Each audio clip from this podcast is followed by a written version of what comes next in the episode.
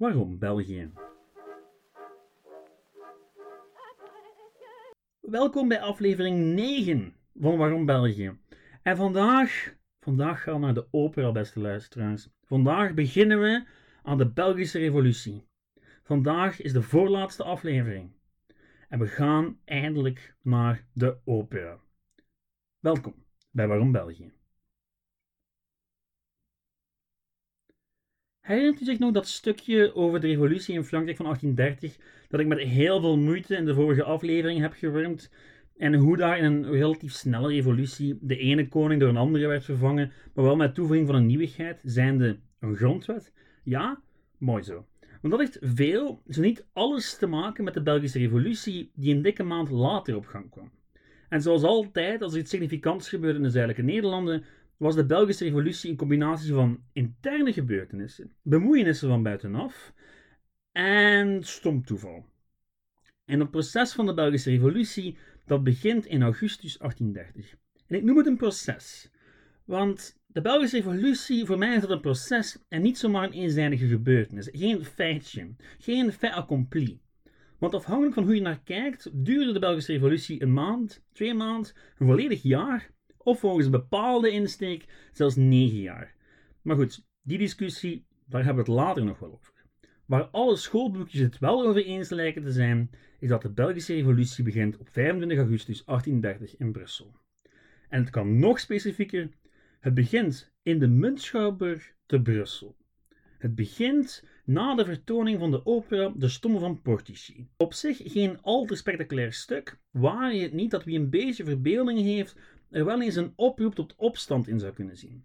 De Stomme van Portici gaat immers over een opstand in Napels, in Italië, in 1647 tegen een onrechtvaardige vorst. Uh, een Spaanse vorst, om precies te zijn.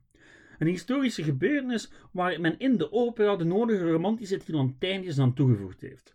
Het geheel bleek nogal begeesterend te zijn in die tijd, en dan vooral de aria genaamd Amour sacré de la patrie. Vrij vertaald, Heilige Vaderlandsliefde.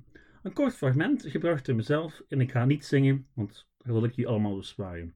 Heilige liefde voor het vaderland, geef ons de moed en trots. Aan mijn land dank ik mijn leven. Het zal aan mij zijn vrijheid te danken hebben. Einde citaat. Het was net bij die aria dat het hele publiek een kreten uitbarstte. En de aanwezige politie die bleek de uitzinnige meute niet te kunnen tegenhouden. En even later voegde die meute van binnen zich bij een toevallig aanwezige massa op het muntplein om gezamenlijk aan het muiten en aan het plunderen te slaan.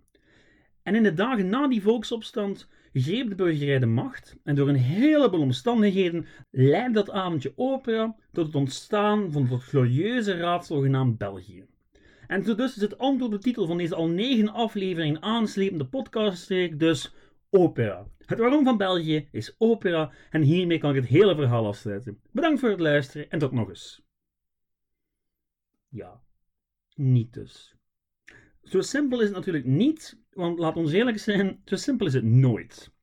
En dat er op die avond van de opera allerlei zaken in gang werden gezet die uiteindelijk zullen uitmonden in de Belgische onafhankelijkheid, ja, daar bestaat geen twijfel over. Maar je kan je wel de vraag stellen wat eraan vooraf ging en of heel dat gebeuren van die rellen na de opera, of het allemaal wel zo toevallig was. Nu, vorige week hadden we het al over de grondwettelijke chaos bij het oprichten van de staat, hoe Willem de katholieke kwaad kreeg door allerlei hervormingen door te voeren, hoe de Franstalige elite in Vlaanderen het niet zo tof vond dat de overheid plots enkel Nederlands sprak.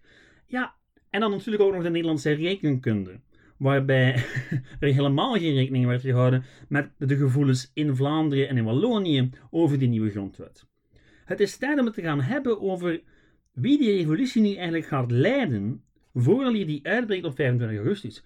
Wie is dat eigenlijk, de Belgische revolutionair? Wel, het blijken verschillende groepen te zijn. Een eerste belangrijke groep, dat zijn de liberalen.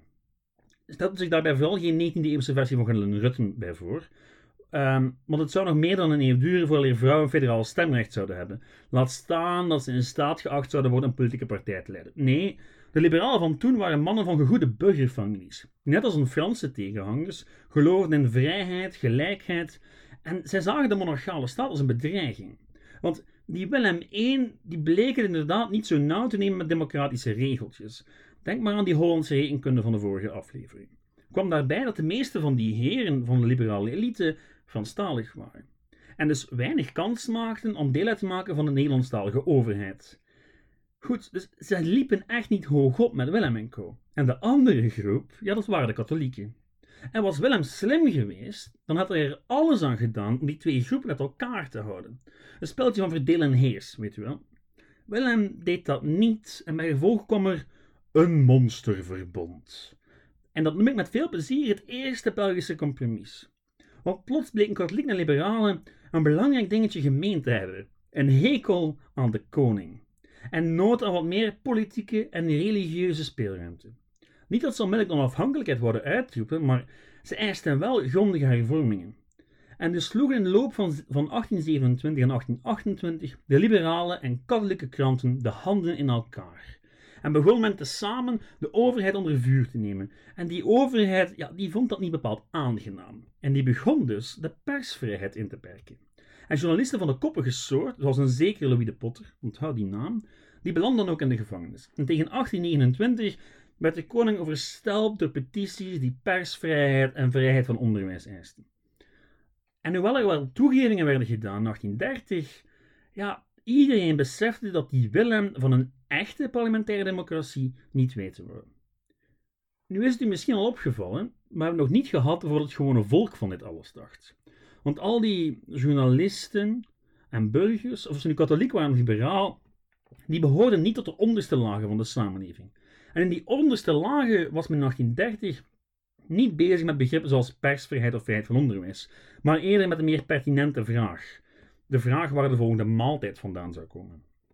Een economische crisis had ervoor gezorgd dat in het zuiden van het land heel wat arbeiders werkloos waren geworden. En die hadden zich een weg naar de steden gebaand in hoop daar beroep te kunnen doen op liefdadigheid en overheidssteun. En daarbovenop was er ook nog eens een revolutie in Frankrijk. En die maakte heel veel mensen nerveus. Vooral toen er een bepaalde leuzen op de muren van Brussel begon te verschijnen. Wij willen Willem weg. Wilde Willem wijzer worden, willen wij Willem meer. Vrij vertaald betekent dat het volgende. Als er niets verandert, komen er problemen. Verandert er iets, wel, dan komt het nog wel goed. Maar de problemen zouden komen. Nu, dat was kort geschetst de situatie toen op 25 augustus die opera doorging in de Brusselse Muntschouwburg. Nu kunt u zich misschien afvragen of er niemand in Brussel doorhad dat het geen al te best idee was om zo'n opera te laten doorgaan waarin openlijk opgeroepen werd tot opstand. Um, jawel, er waren mensen die het wilden tegenhouden, maar uiteindelijk liet men het toch doorgaan, want die opera werd opgevoerd voor een speciale gelegenheid. De verjaardag van, hou vast, Willem I. Dat is natuurlijk licht ironisch. Dat het net de opera was opgedragen aan Willem I, die de aanleiding zou vormen tot een grootschalige opstand. Goed, terug naar de opera. Bij het aanhoren van die aria sloeg bij het aanwezige publiek de stoppen door en ze marcheerden naar buiten waar toevallig een meute klaar stond om hen te vervoegen. En er lijkt discussie te bestaan over waarom die meute daar eigenlijk stond. Volgens sommigen gaat het over arbeiders die stonden te wachten op het vuurwerk ter gelegenheid van de koninklijke verjaardag. Volgens anderen waren ze samengebracht door liberale en of Franse samenzweerders. Nu, wat er ook van zij, de mensen die uit de opera kwamen en de mensen op het plein, die smolten samen en trokken de stad door. En die gingen niet even toevallig en random aan het plunderen. Nee, nee. Ze gingen naar de gebouwen van een overheidsgezinde krant en de woning van een minister en staken beide gebouwen in brand. Ah, en die minister was ook net de man die de hele taalpolitiek had uitgedacht. Dus toeval was het waarschijnlijk niet. In de dagen die volgden braken er rel net in andere steden en lieten de arbeiders ja, hun ontevredenheid blijken. Dat deden onder meer door al die nieuwe machines, die volgens hen bijdroegen aan de toenemende werkloosheid, in elkaar te slaan. Zowel weefgetouwen als stoommachines moesten eraan geloven. Ja, de, voor de burgerij was dat wel een beetje te veel van het goede. Uh, eens er dingen vernield begonnen te worden en dus de economie gevaar begonnen te komen, nam de burgerij de touwtjes in handen. En dat deed ze door burgerwachten op te richten. Burgerwachten die al die werkloze en vooral hongerige arbeiders in het gareel moesten houden. Want hoe revolutionair de burgerij ook zijn mocht, een opstand van de lagere klasse was ook voor hen een ware nachtmerrie. En dat is trouwens typisch voor de Belgische revolutie. Het zullen de lagere klassen zijn die het zware werk gaan doen. En de burgerij die dan de touwtjes in handen zal nemen en de revolutie gaat sturen in een door hen gewenste richting. Dat klinkt misschien licht marxistisch, maar het is wel de consensus onder de meeste historici. De hamvraag werd dan wat de zekere Willem I ging doen als hij vernam dat ja, eigenlijk het zuiden van het land gewoon in opstand gekomen was tegen hem. Nu, eigenlijk was er van een echte opstand dat met nog geen sprake. Er waren heel wat rellen en er waren burgerwachten die enkel naar de lokale overheid luisterden. Maar van een onafhankelijk België, ja, daar was nog geen sprake van. In elk geval vond Willem al het gerebelleerd maar niets. En die stuurde zijn leger van 6000 man richting Brussel. Alvorens de stad binnen te vallen echter, besloot de kroonprins, ook een Willem, want waarom niet, om eerst te gaan luisteren op het stadhuis. Die wou weten wat al het gedoe met die burgerwacht en die plotse nieuwe Belgische kleuren die waren opgedoken. Want nee, men droeg niet de Nederlandse kleur, men droeg de kleuren die later de Belgische kleuren zouden worden, die van Brabant en Henegouwen. Maar daarover misschien later meer. Nu, de prins ging gaan luisteren van wat wil dat allemaal zeggen. Nu, uh, volgens sommige bronnen werd hij bijna gelinkt op weg naar het stadhuis. En uiteindelijk werd hij maar onderhandeld op het paleis van de prins. En de prins die dacht, kijk, al dat revolutionair gebazel, we kunnen daar wel een mouw aan passen. Maar de burgerij wist dat de enige manier om alles te sussen de splitsing van het land was. En zij stelden de prins voor om koning van België te worden. Want, goed, als Willem I het loodje zou leggen, dan zou het hele boeltje gewoon weer samenkomen onder Willem II. En Willem II die was een stuk makkelijker mee om te gaan dan die koppige Willem I. Ondertussen zat men in Hartje Brussel echter niet stil. Want Brussel werd steeds ongeduldiger en de revolutionairen maakten daarvan gebruik om zich te organiseren. Er werden soldaten geronseld, een volkslied geschreven en men probeerde de arbeiders ervan te weerhouden een echte revolutie te beginnen. Onder het mom, samen tegen de Nederlanders en dan zorgen, zoeken we wel een oplossing. Willem I die was ondertussen de chaos beu. Ondertussen had de publieke opinie in het noorden besloten dat heel het opstandige zootje in het zuiden maar eens stevig de les gespeld moest worden. Zo dus trok die andere Nederlandse prins, prins Frederik, op 23 september met een leger van 12.000 man Brussel binnen. En daar, in hartje Brussel, zou de eerste veldslag van de Belgische revolutie plaatsvinden. In het Warandenpark, zowaar. Aan de Nederlandse kant had je het regeringsleger. Aan de Belgische kant een allegaartje gaande van de burgerwacht, vrijwilligers uit Luik, Franse revolutionairen en boze arbeiders. De slag om het Warandenpark resulteerde in een stadsoorlog waar de Nederlanders rond de daken rond het park bekogeld werden met werkelijk alles wat niet vastzat. Er werden kanonnen geïnstalleerd in stadspaleizen. Nu, er bestaat weinig twijfel over dat moest de slag hebben plaatsgevonden op een veld, ergens buiten de stad, de Nederlanders altijd gewonnen zouden hebben. Maar in plaats daarvan zaten ze vast in een stad waar alle pleintjes en straten gebarricadeerd waren en bemand door heel erg boze arbeiders. Uiteindelijk zat er voor prins Frederik weinig anders op dan om in de nacht van 26 september zich terug te trekken uit Brussel. En nu?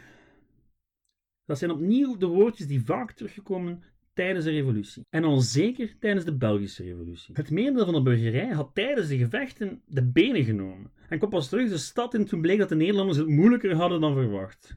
En toch waren het die burgerij, en dan vooral de liberalen, die na de overwinning opnieuw de macht in handen namen. En concreet stond er eind september een voorlopige regering, samengesteld uit zowel katholieken als liberalen. Het monsterverbond in actie dus. Nu kan u de vraag stellen waarom het volk niet gewoon zelf het pleit in handen nam tijdens die periode. Wel, er werden wel degelijk toegevingen gedaan om het volk rustig te houden. Er werd een zekere Louis de Potter opgenomen in de regering. Nu, Louis de Potter is waarschijnlijk de belangrijkste Belg waar je nog nooit van gehoord hebt.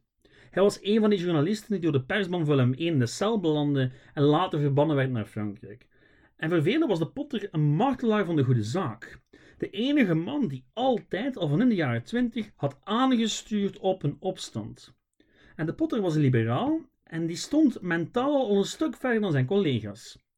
Waar zijn collega's nog hoopten op verzoening met Nederland in een soort van federale of confederale staat, dacht onze Louis al aan een onafhankelijke republiek en allerhande hervormingen die de Franse idealen van liberté, égalité en fraternité in de praktijk zouden kunnen brengen. Die voorlopige regering die verklaarde op 4 oktober de onafhankelijkheid. Al wist niemand echt wat dat op dat moment betekende. Want onafhankelijk, ja, je kan jezelf onafhankelijk verklaren, maar de rest moet dat ook nog herkennen. De rest van Europa en dan nog vooral de Nederlanders. En die ene nederlaag die betekende natuurlijk niet dat de Nederlanders het daar gewoon bij zouden laten.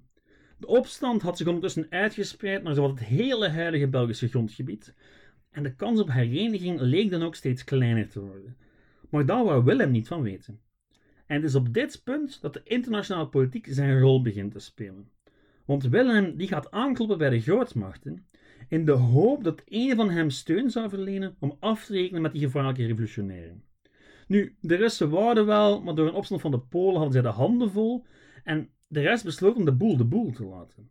Want zolang het machtsevenwicht in Europa niet al te hard werd aangetast, dat er geen grote dreiging ontstond, ja, had men weinig zin om troepen te gaan inzetten. Achteraf gezien lijkt het misschien wel als het ontstaan van België zowat onvermijdelijk was. Toch zeker vanaf het moment dat de Nederlanders weggejaagd werden. Maar dat was het eigenlijk helemaal niet. De Belgen hadden eigenlijk helemaal niet door waar ze mee bezig waren. En was Willem een beter diplomaat geweest, ja, dan was er misschien nog wel plaats geweest voor een Belgisch compromis. Maar Willem, ja, Willem was koppig. En terwijl hij de Belgen wel degelijk administratieve onafhankelijkheid aanbood onder zijn zoon, bereidde hij tegelijkertijd een tweede inval voor. Oh, en toen lekte ook uit dat hij de Russen om hulp had gevraagd. En op dat moment wist de voorlopige regering, ja, er komt oorlog, er komt een inval. Eind oktober 1830 was België praktisch onafhankelijk. Al wist niemand goed wat dat dan betekende, onafhankelijkheid. Betekent dat dat België een republiek zou worden, een koninkrijk? Of misschien moeten we gewoon aansluiten bij de Fransen? Te midden van al die onduidelijkheid was ook nog eens de eeuwige dreiging van een Nederlandse invasie. Ja, dus heel veel stress. En het orgaan dat de antwoord moest geven op al die vragen was het Nationaal Congres. Zeg maar het eerste Belgische parlement. En dat congres moest een grondwet uitschrijven. Een grondwet waarin een heleboel dingen uitgeklaard moesten worden. Terwijl de 200 afgevaardigden daaraan begonnen, was er op hetzelfde moment in Londen een andere bijeenkomst bezig. En eigenlijk zou die al even belangrijk zijn voor de toekomst van België. De Conferentie van Londen. En daar waren de grootmachten samengekomen om te besluiten wat ze nu eigenlijk zouden doen met dat ongewenste kind. En daar heb je twee van de belangrijkste factoren in het vorm van België: interne ontwikkelingen en de Europese politieke. Toeval, de derde factor, die gaat ook nog een rol spelen, net zoals altijd. Maar dat, liefste luisteren, is voor volgende week. Voor de volgende en laatste aflevering van Vorm van België. Bedankt voor het luisteren. Vergeet niet te liken en dergelijke als je het leuk vond. En tot volgende week. Ciao!